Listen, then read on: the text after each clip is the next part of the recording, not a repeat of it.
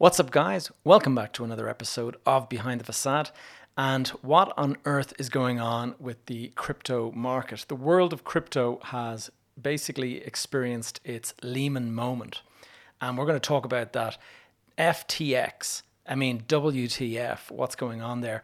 Also, I would like to get into Twitter and talk about what's going on there, but I don't think I'm going to get a chance in this particular episode. There is so much going on in the tech and crypto space that's really, it's just hard to kind of keep up with it, the speed and the pace at which it's all changing. So, I actually remember really, really well 2008 and uh, the Lehman Brother collapse. Like I'll, I'll, never forget it because it had such uh, ramifications for the market.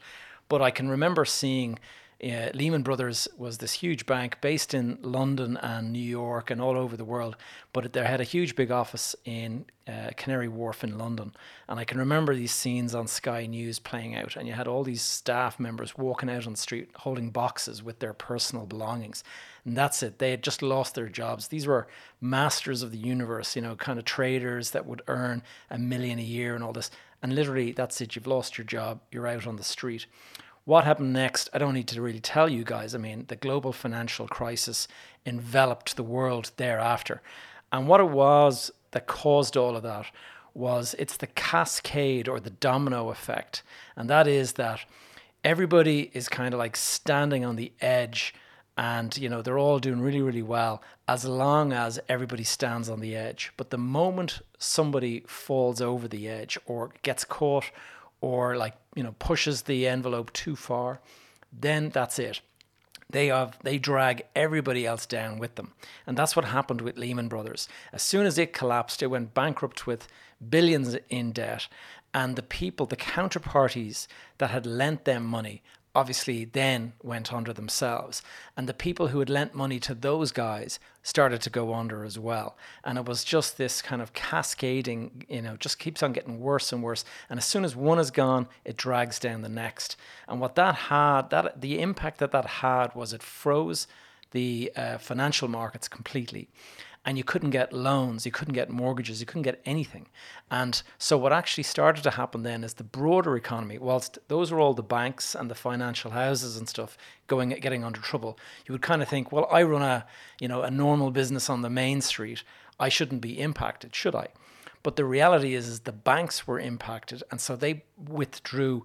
Uh, any kind of overdraft. They withdrew credit cards. They withdrew credit terms. Everything like that was pulled. And I knew I know people that had good profitable businesses that basically went into a cash flow crisis because they couldn't get access to their uh, to their overdraft, their banking overdraft that they would typically use. You know, every month they'd go into the red, and then by the end of the month they get paid, and they'd be out of the red. Those were frozen. Suddenly they have a cash crisis. So this is a property. You know, this is a property podcast. You come here for my input on property investment things like that. I'm not a crypto guy, but I have to say we have to talk about that today because there's various lessons to be learned from this, but also I do think we're going to feel the impact of this. Uh, maybe not in a big way, but we are definitely going to feel the impact of this. And I don't think the market is done yet. The market is only just beginning to to kind of deal with the fact that this company FTX has gone under. And um, I think we're going to see an awful lot more on this whole topic over the next couple of weeks and months. And so, without further ado, let's get into today's episode.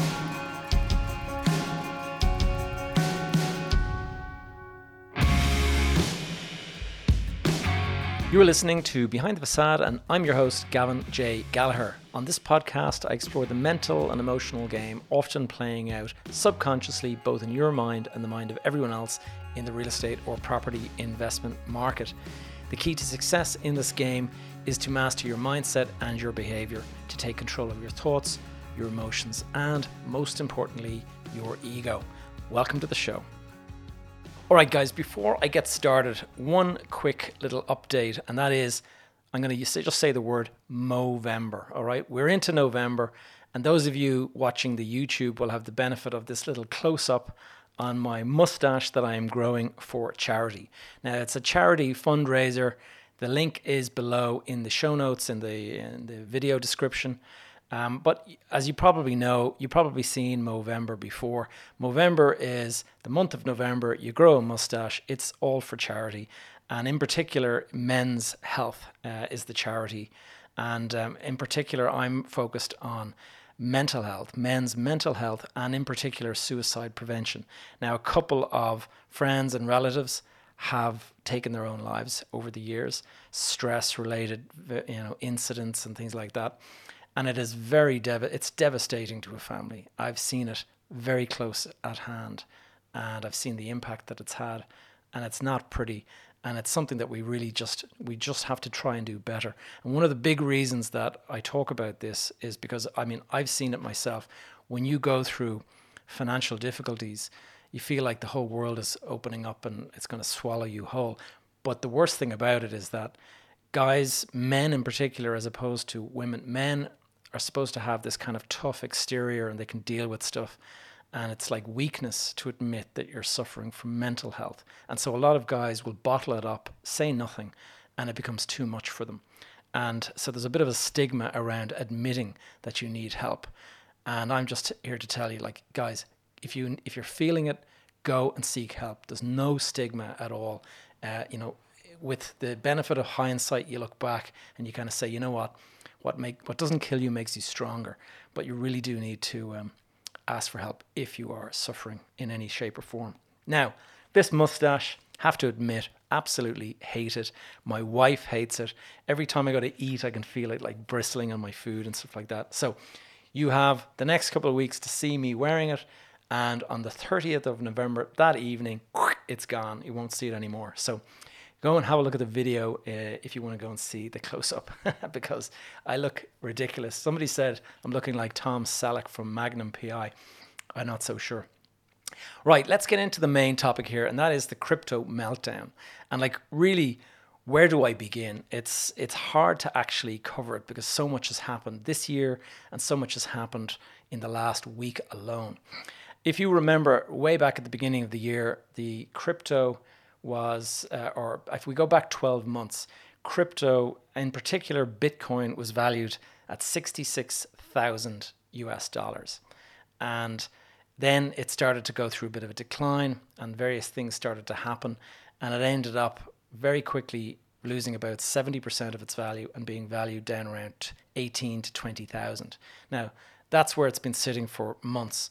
And what happened then that started to put it under more and more pressure. I mean, it fell from 60 down to 40, then down to 30. Various events started to take place that really knocked the confidence of the market. And the first one that I'm kind of thinking of was back in May when a crypto uh, coin called Terra Luna went back, basically collapsed. And Terra Luna was supposed to be this stable coin where the value of it would stay the same but something happened. Uh, I'm not going to go into all the detail, but basically it lost uh, pretty much 99.9% of its value overnight. And a huge number of people had a lot of money tied up in it, lost everything. Now, people with literally hundreds of thousands in value lost.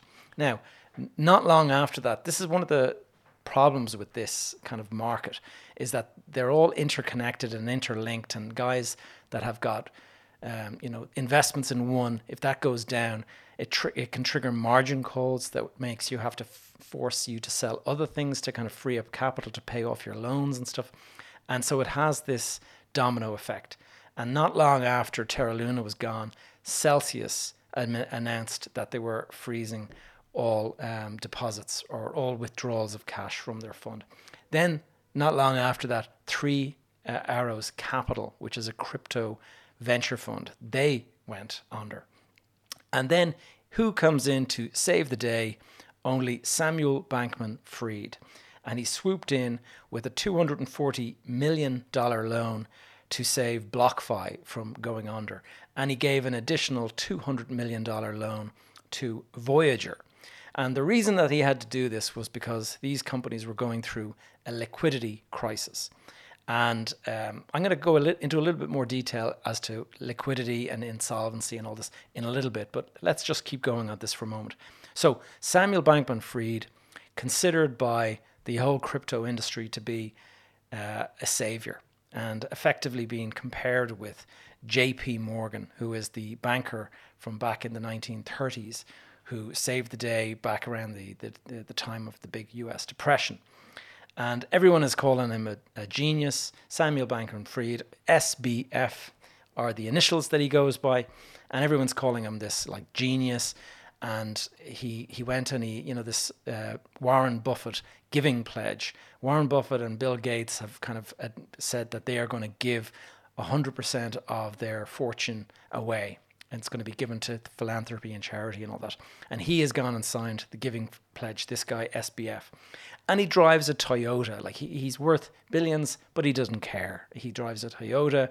He's a nerd, he's a geek, he wears runners, he, he goes to, he has this like big mop of hair, and he, he really doesn't care about money. So what does that mean for everybody? Well, it means he mustn't be motivated by greed and therefore you can trust him. Isn't that right? Who is Samuel Bankman Fried. Well, SBF graduated from MIT, which is the Massachusetts Institute of Technology. He graduated in 2014 with a physics degree. And he started working at a, an investment firm called Jane Street. Now, he was what's known as a quant trader. And that is where it's, if anyone has seen that movie, The, uh, the Big Short, uh, not The Big Short, The Margin Call, uh, with Kevin Spacey and a couple of other guys. There's a scene in it where the guy's explaining what he does, and he's like a rocket engineer or something like that. And these guys, they are mathematical geniuses. They know how to count, calculate, and all this kind of stuff in their head. Very, very smart people. And he's one of those people. If he's a quant trader, then he's very, very good at that kind of stuff. Anyway, it didn't take him long to figure out that you can make a lot of money doing this. So he left Jane Street to set up a company called Al- Alameda Research. That's his trading firm. And what he did was, and he's famous for this, is he noticed a, a gap in the market, in the Bitcoin market. And what he found was that if you're buying Bitcoin in the US uh, exchanges, you could buy it at, say, $10 or let's say $10, $10,000. But what he found was that he could go to a Japanese Bitcoin fund and he could sell the exact same Bitcoin in Japan for 11,000. So he'd make a 10% uh, profit instantly and with zero risk. He was basically buying on one exchange, selling on the other in the same moment and making 10%. So in the matter of months, he made $20 million doing this. So clearly knew what he was doing, smart guy. And this kind of light bulb went off in his head and he said, Whoa, this crypto stuff is insane. I can make a lot of money at this. So, 2019, he establishes FTX. Now, that is a an exchange, a crypto exchange. And having come from Jane Street and seeing how this kind of the, the mainstream banking system works, you have these finance houses and these exchanges, and what they do is they provide all of these products that investors can come along and buy. And uh, I've talked before in this podcast about my experience with CFDs. That's contracts for difference. Difference. And if I put a thousand uh, dollars or a thousand euro or a thousand pounds into an account, I can leverage that at 10x, and I can go and buy 10,000 worth of shares. And if I double my money with on the 10x, I've effectively I've made you know you you go from 10,000 to 20,000. You've made 10,000 dollars profit but you only put a thousand in. So you've made a 10x return. So it's a really, really great way to magnify your returns. So he created a lot of these products around the crypto space and he allowed margin like that. So 3x margin, 10x margin. He allowed you to short them, you know. So you could basically go and say, right, I want to buy uh, Bitcoin, but instead of buying Bitcoin at $16,000 for one, you would put in, you know, two or three thousand dollars and you would be able to buy twenty thousand dollars worth of Bitcoin. And so you could go out there and magnify returns much, much more. And you could also sell on if you thought that Bitcoin or Ethereum or any of those kind of crypto funds, if you thought that they were going to fall in value, you could bet against them falling. So you could actually take a short position. So he did all of this was a very smart idea. A lot of people wanted to go and play these kind of games with crypto because crypto is so much more volatile. So the returns are outsized. So are the losses. But a lot of people they want to, they want the, the, the gains. They don't really care about the losses too much. he became this this FTX platform became massive very very quickly with all of this stuff uh, on offer, and early investors started to kind of pile in, and some of them were these big finance sort of companies like hedge funds and stuff, and. In, in particular, what was interesting I found was that a crypto exchange, the largest crypto exchange called Binance, they also invested in FTX. And Binance is run by a guy that goes by this nickname CZ. He's a, I think he's a Chinese guy, and um, so his initials are CZ. Now you should remember that name because it's going to come up in a little bit. Fast forward to today, or to 2022, we'll say, an SBF Samuel is being treated like some sort of a messiah. All right, with having signed the Giving Pledge, he is now worth 16 billion dollars at the age of 30. So he is up there with Mark Zuckerberg in terms of wealth. And uh, literally, you've got celebrities endorsing him. You've got magazines like Forbes saying that, you know, he's the smartest man in the room and all this kind of stuff. You have uh, celebrities and sports stars doing advertisements for FTX saying you got to do it you got to you know you got to sign up it's amazing all this kind of stuff and FTX can afford to pay millions to these guys that should be a red flag straight away to those of you who are listening. Now, in addition to that, all the YouTube finance kind of uh, speakers that I kind of follow, and a lot of them that talk about crypto and a lot of them talk about stocks and stuff, they were all getting tapped up by FTX to go and promote the business on their channels. And by all accounts, they were being paid hundreds of thousands, if not millions, to actually do this. And so you know that immediately to me is a big red flag. And why is it? Because it's uh, you know Bernie Madoff is a guy that if you don't know that name, go and check it out because when you Google that name, you'll see it's associated with a Ponzi scheme, one of the most successful Ponzi schemes in the last you know 20 years. And what he he actually ended up the chairman of the Security Exchange Commission which is the company or which is the organization, the government organization that actually goes and checks for fraud and stuff. And meanwhile, he was the biggest fraudster of them all. He had created this Ponzi scheme. And the way a Ponzi scheme works is you get customers, new customers in gave you give you money, and they give you money because you're promising these amazing returns. And how do you promise the amazing returns? Well, you give the guys that are already in there their returns and they go out then and say, It's amazing, I've just made all this money. So let's say, for example, I was to offer you 10% on your you know, money, uh, return on your investment. Give me 10,000, I'll give you 11,000 at the end of the year. You sort of say, That's a great deal, I'll go and do that because at the moment, interest rates are very, very low. And so, how do I fund that though? Am I making it from property profits or am I getting new people in who are giving me 10,000 and I'm taking 1,000 from them and I'm giving them back to the, I'm giving the profit to the guy that put the money in earlier. So in order for a Ponzi scheme to work, you have to keep on bringing in new customers all the time. New customers, new customers, new customers. They feed the profits that you're paying to the old customers. When the old customers make their profits, they go out and start singing the praises of what a great platform it is. I'm making all this money. You should definitely join. And of course, they can go and pay for all of this money going into sports star celebrities and stuff like that, uh, endorsing the platform. Now, SBF was asked to speak to the US Congress, no less. And he was he he actually went up and sat with them as the stable genius that he is, and he was in a pair of runners and shorts sitting there speaking to these guys, and he was explaining how crypto was so well controlled and so transparent that what happened in 2008 with the mainstream banks could never happen to the crypto industry because it's all in the blockchain and you can see everything. You cannot make this shit up. It's unbelievable. The guy was out there saying all this, and then what has happened? Well, two weeks ago, Coinbase, which or CoinDesk, which is kind of a news thing on crypto, they published an article saying that FTX, that the 14 billion in assets that it said it had, that a huge amount of that was actually made up of its own tokens. And so that would be like me saying, guys, I'm worth 200 million. And uh, I, meanwhile, 150 million of what I'm saying is my net worth are shares in Gavin Gallagher Limited and I've just put a value on those shares that I decide myself.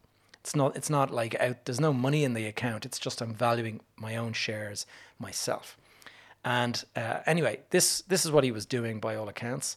And a couple of days later, CZ, the guy from Binance that I mentioned earlier, he decides that he wants to get out. He has 23 million FTX tokens. They're called FTTs because of the tokens.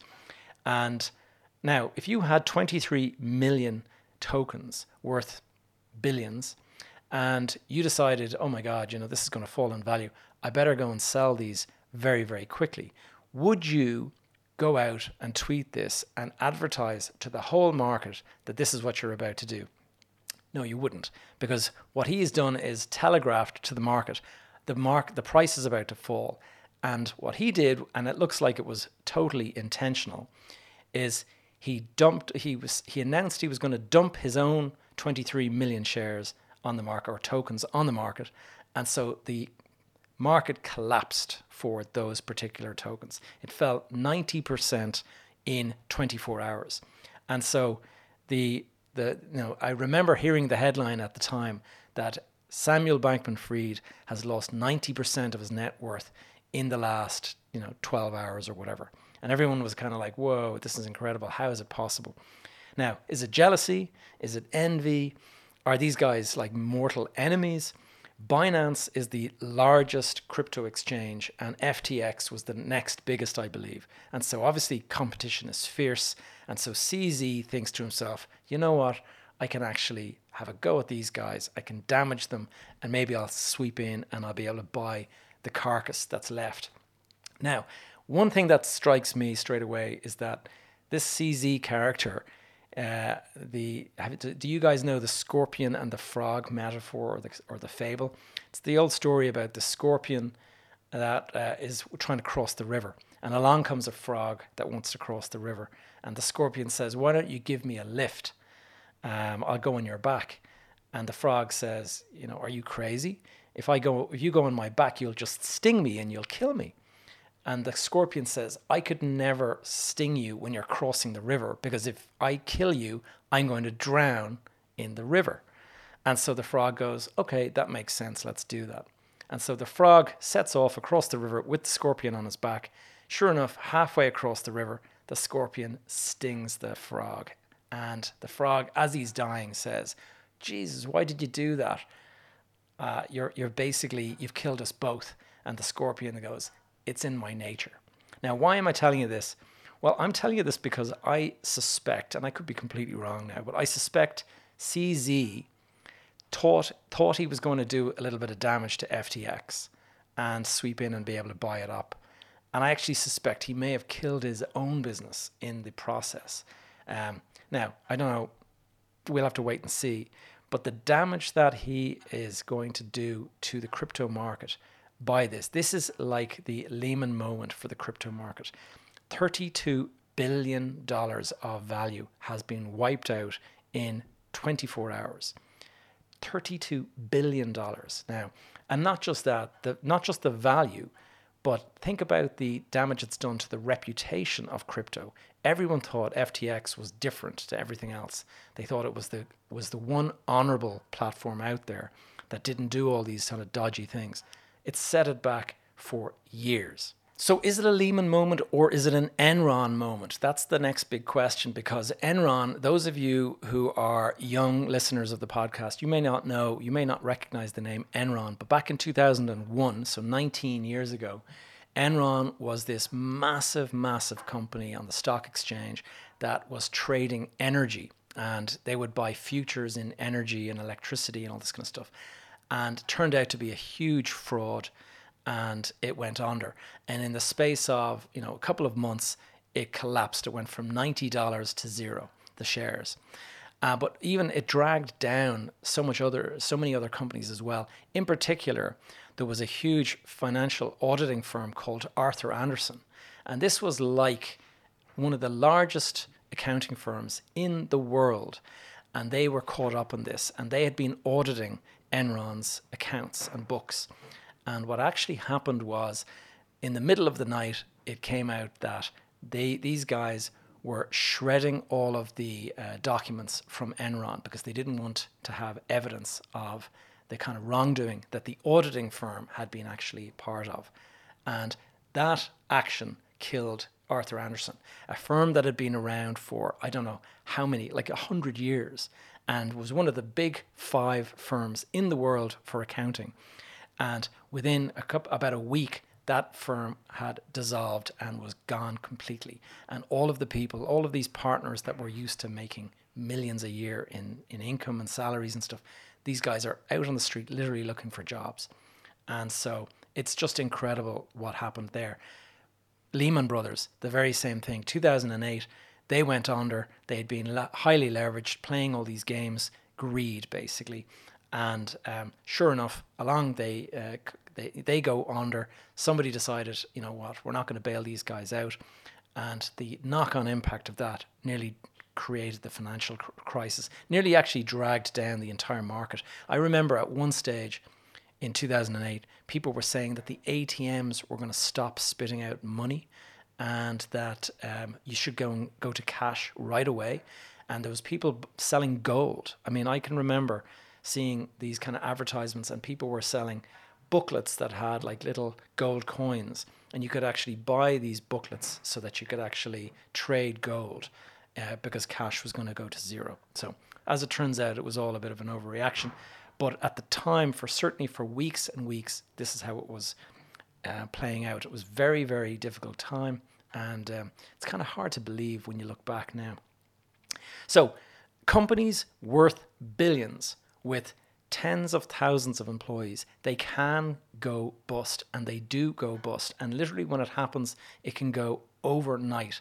And sure enough, SBF and his FTX platform, which was worth 32 billion in 24 hours, gone to zero, bankruptcy. Now, what's incredible is um, he actually came out uh, on, and tweeted that everybody's money in the US platform was safe and therefore they didn't need to go and pull any money out. And uh, Alameda was um, his, his trading firm. That was okay. And sure enough, 24 hours later, all three of the firms, so Alameda gone bankrupt, FTX.com, which is kind of the international platform, gone bankrupt, and FTX US, which is the one that everyone thought was stable, gone bankrupt. And I've heard now, I've just read recently that SBF himself has declared personal bankruptcy. He was worth 16 billion at one stage and he apparently had been borrowing money against his own assets in the uh, FTX platform and he borrowed 650 million dollars and he obviously now has gone to zero with that and so he has personally gone bankrupt as well. Now, what is causing all of this? The problem is, and this is something similar to what I talked about in the Chinese property market problems that those guys are going, is that there's tons of hidden loans, off balance sheet transactions, all of this kind of stuff is going on. And the problem is, is it's murky. Nobody knows who's who owes what, who's holding the bag when this firm goes under. And already the eyes are all turning to crypto.com, which is another uh, crypto entity that is now there. They've they put withholding. Uh, they've put withdrawal of uh, your funds is now paused in there. You can't get your money out, and it's because of this liquidity problem. Now I talked earlier. I said that I would mention this. There is a thing called liquidity, and there's a thing called insolvency, and um, insolvency issues and liquidity issues are two completely separate things. And I got to know this very, very well back in 2008. So, a liquidity issue is when you've got a lot of assets, a lot of valuable assets, but you don't have any cash. Okay. So, let's say in my case, I own you know 50 properties and they're all over you know sp- spread out all over dublin and various places and what's the worth of those properties 25 million 30 million something like that so i'm a wealthy guy I got lots and lots of property but let's say that um, we're going through a bit of a cash crisis. The banks' interest rates have gone up, so the banks are looking for, you know, all of my income that comes from the rents, looking for every penny of that to go into funding the interest payments. So I've got no spare cash. And then somebody says, "Oh, you know, the roof has collapsed on my house. Um, can you go and repair it? And I can't afford to repair because I have no cash. The bank are taking all my cash. That is a liquidity crisis. And what happens is you're not able to pay your bills. So along comes a contractor who's gone and done a new bathroom for you or something like that. And instead of you saying, here you go, mate, the guy can't get paid because you don't have any money. And next minute he can go to the uh, to the courts and basically force you to, to you know to pay him. And when that happens, if you're if you don't have the cash to pay him, what can happen is that you are basically made bankrupt. And um, now the problem is with this kind of situation is usually it's just a matter of time. If you can get people to calm down and say, look, I have the money, I just don't have it today. Give me a couple of weeks to sort it out and I'll get and you'll get your money. And look, here's proof. I've got all these properties, I'm worth loads of money. That's what most people were able to do. And so you don't have an insolvency problem. An insolvency problem is when your debts are so much greater than your assets that you are technically insolvent and you're unable to repay. So you sell all your assets, they won't be able to pay off your debts. That is being insolvent. Liquidity is where you have the money in assets, but you just don't have the cash today. Now, the problem is is a liquidity crisis can turn into an insolvency crisis very quickly. And that is what the actions of this chap, CZ, dumping the tokens on the market, did. When FTX lost 90% of the value of its tokens, they went into an instant liquidity. Uh, they were they had a liquidity crisis, and suddenly it became an insolvency crisis because the value of their assets shrank by 90%. And sure enough, this had a knock-on impact. Bitcoin fell from twenty thousand dollars to fifteen thousand dollars instantly. And I, think there's actually going to be more to come with that. A lot of people out there are very hopeful that you know, oh, you know, eh, crypto is going to bounce back. It'll go back to sixty thousand dollars. I'd be very wary if I were you because I think a lot more is going to play out now over the coming weeks and months. I think this what I saw happen in 2008 with Lehman Brothers goes under, and then you're waiting. What's the next bank? Like, who was lending Lehman Brothers money that now can't get that money back? And so the people they owe money are going to be coming after them. And so it's going to go insolvent. And then it, there's going to be this knock on impact. Everybody who's owed money who doesn't get it from the first person owes it to the second person and owes it to the third person. And there's this knock on impact until you get to the big boys that have enough assets they can actually weather it. But a lot of the time, you'll find that people just they're quietly, you know, squam, you know, running around trying to find a way to shore up this problem. They're not going out there saying, "Oh, guys, we're in big trouble." They're going out there saying everything is perfectly fine because what they have to prevent is a bank run. A bank run is when everybody wants their cash out on the same day. This is the way it works with banks. You go down to your local bank and you put your thousand dollars or euros or pounds, whatever it is, you put that in to your bank. They take that money and they lend it out, but they usually lend it out even larger amounts. So they'll lend out maybe five, six, seven thousand dollars based on your thousand deposit. Now they'll get all of that back in interest and piece, uh, and they'll make their profits that way. And if you want your money, they can give it to you. But if everybody wants their money all on the same day, then they have a major problem, and that's a bank run. And this is what's happening at the moment with all of these companies. They're starting to freeze their withdrawals because they don't want people are getting nervous and suddenly going, geez, I got to go and take my money out. So if you have money on any crypto exchange, or even if you have Bitcoin, coin, uh, you know, all of these things, I'd be thinking carefully about getting your money out as soon as possible uh, because there's a chance that these things are just going to collapse in value. Now, could be wrong. They could bounce back next week. And I certainly saw uh, today CZ, our friend again from Binance, he came out and said that he is going to launch an industry recovery fund.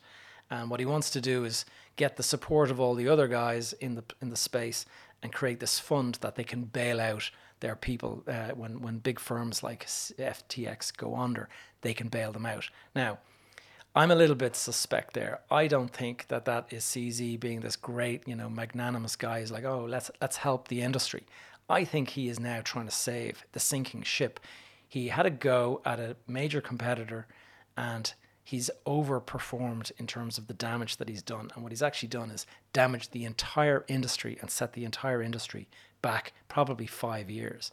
And so this is his scorpion moment. Like he has got to be thinking, geez, did I overdo it there doing that? Like I suspect what he wanted to do was to um, uh, probably to humble Samuel Bankman Fried and basically buy the company up, uh, the assets off them at you know for a dollar or whatever.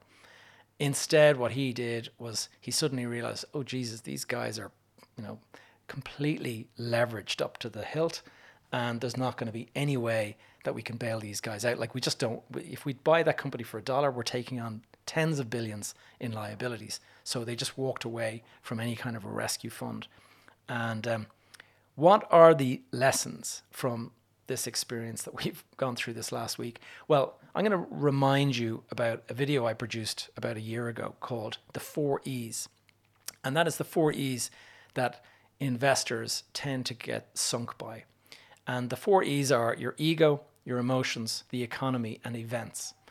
And it's very, very like I got caught before by ego.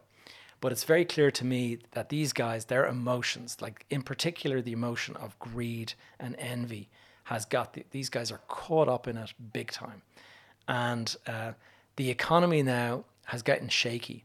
And with the shaky economy, what that's done is put these guys under pressure. And all it takes is an event. And this event of SBF declaring bankruptcy, his big platform, FTX, going under for 32 billion dollars. That is going to have a major impact across the market. And back on episode number 93, so we go back quite a few, like 40 episodes at this stage. Uh, I had a look at crypto and I compared crypto to property investment and I compared it to stock market investment.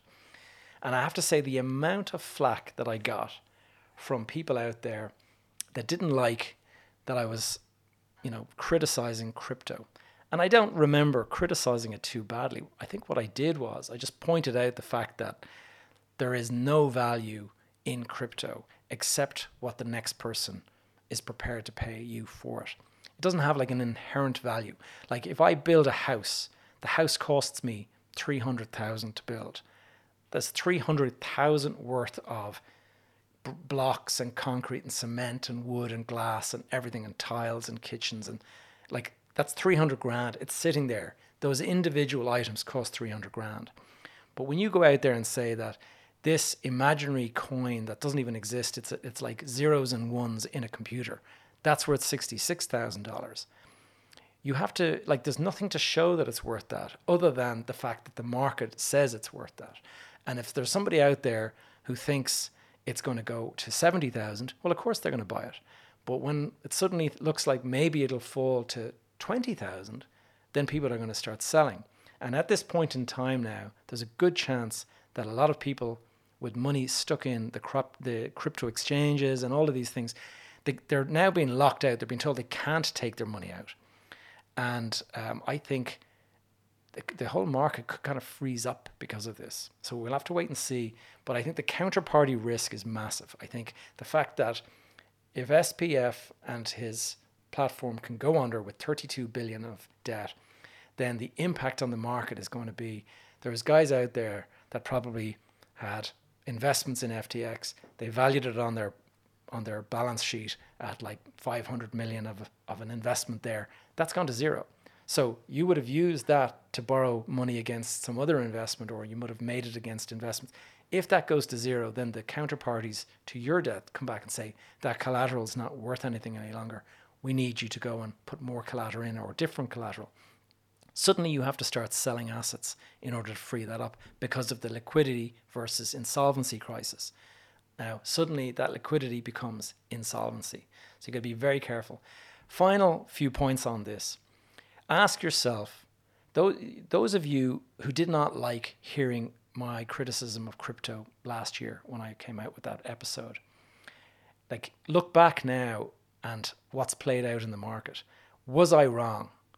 Um, I think you'll probably find I wasn't too far off the point.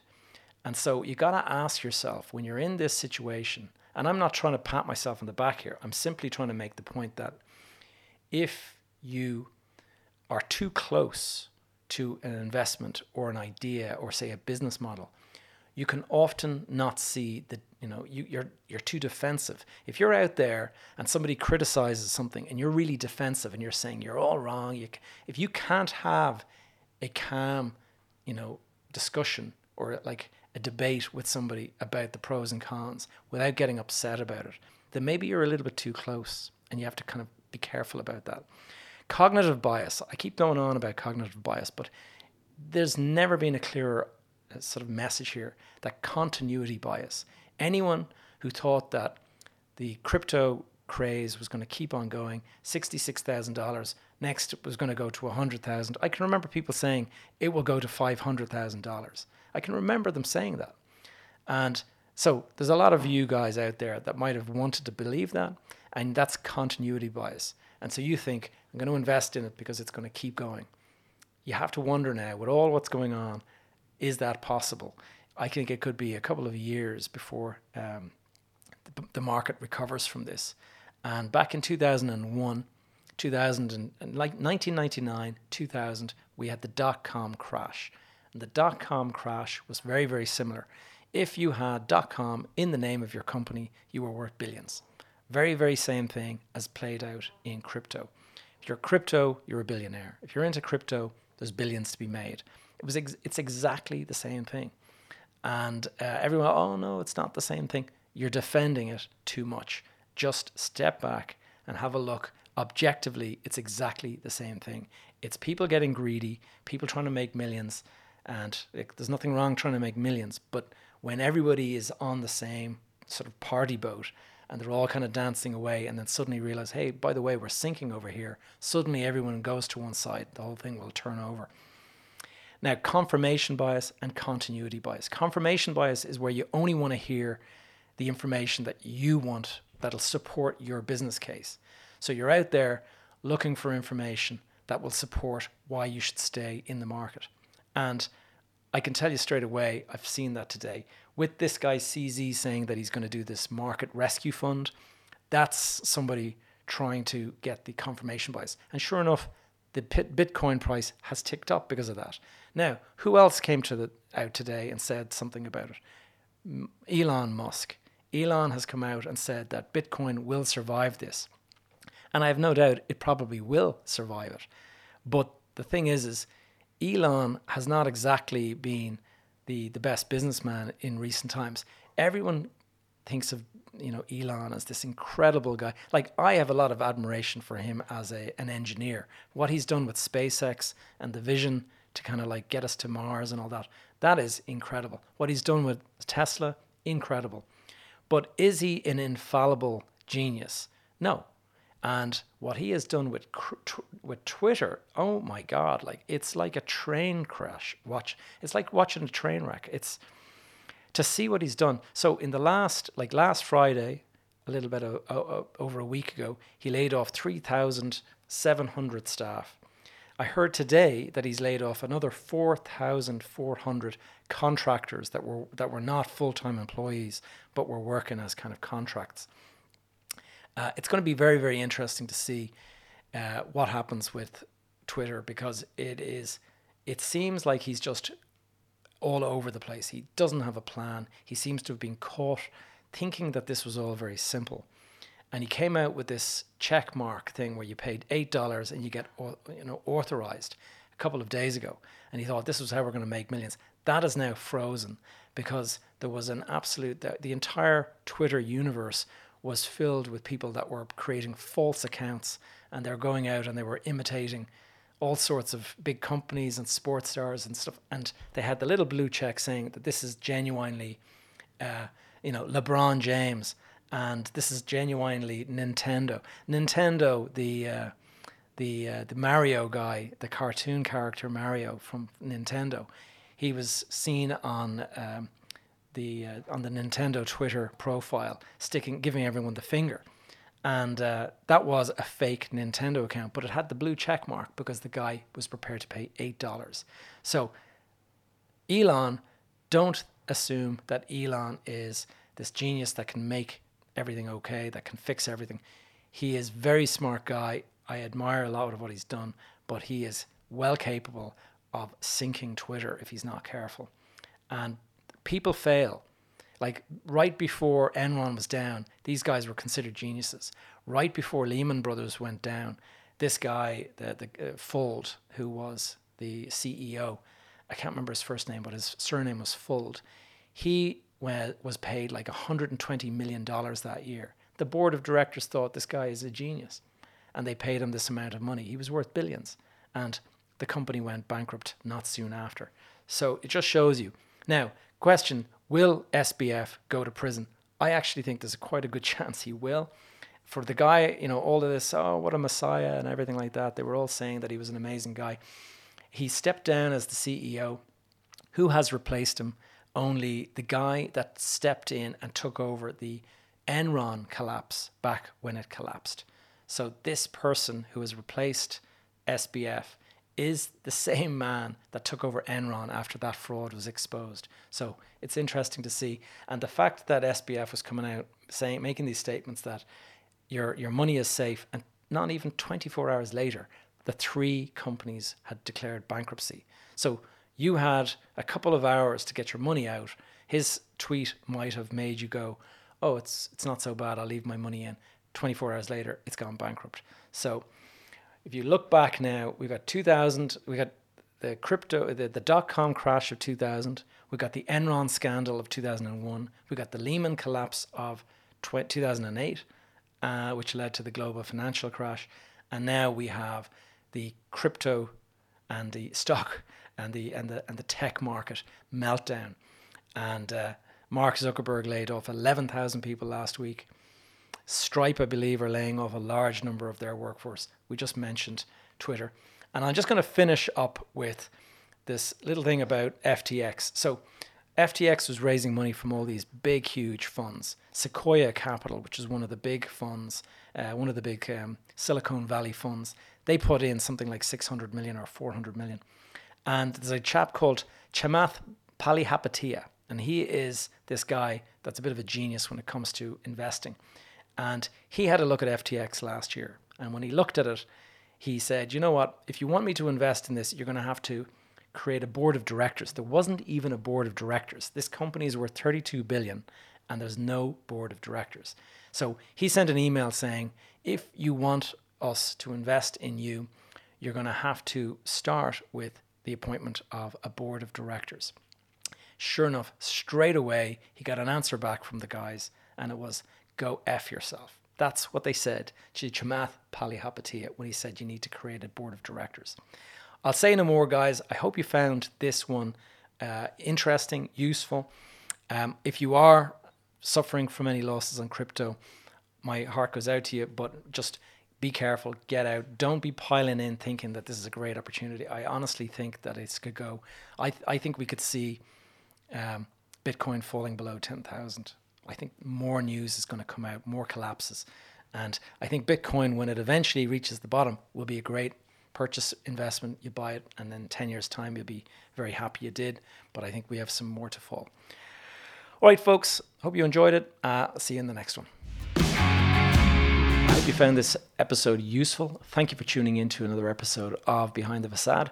Uh, if you did find it useful, I would be really grateful if you could leave us a review over on iTunes, or if this is your if you're watching it on YouTube, maybe just hit like down below and subscribe if you haven't already.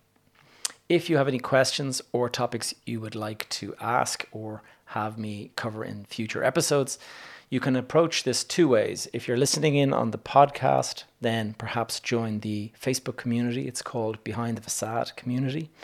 Alternatively, you can leave a comment down below. And I always like getting comments in the YouTube page because it does drive engagement. Uh, alternatively, look me up on social media. My handle is Gavin J. Gallagher, as always. And you can stay up to date on my projects and various things that I'm doing at the moment just by following me over on my newsletter. The newsletter is found in gavinjgallagher.com. I put it out weekly. It's just a bit of an update on things that are going on and the various publications and things like that that I'm putting out. All right, guys, talk to you again next week.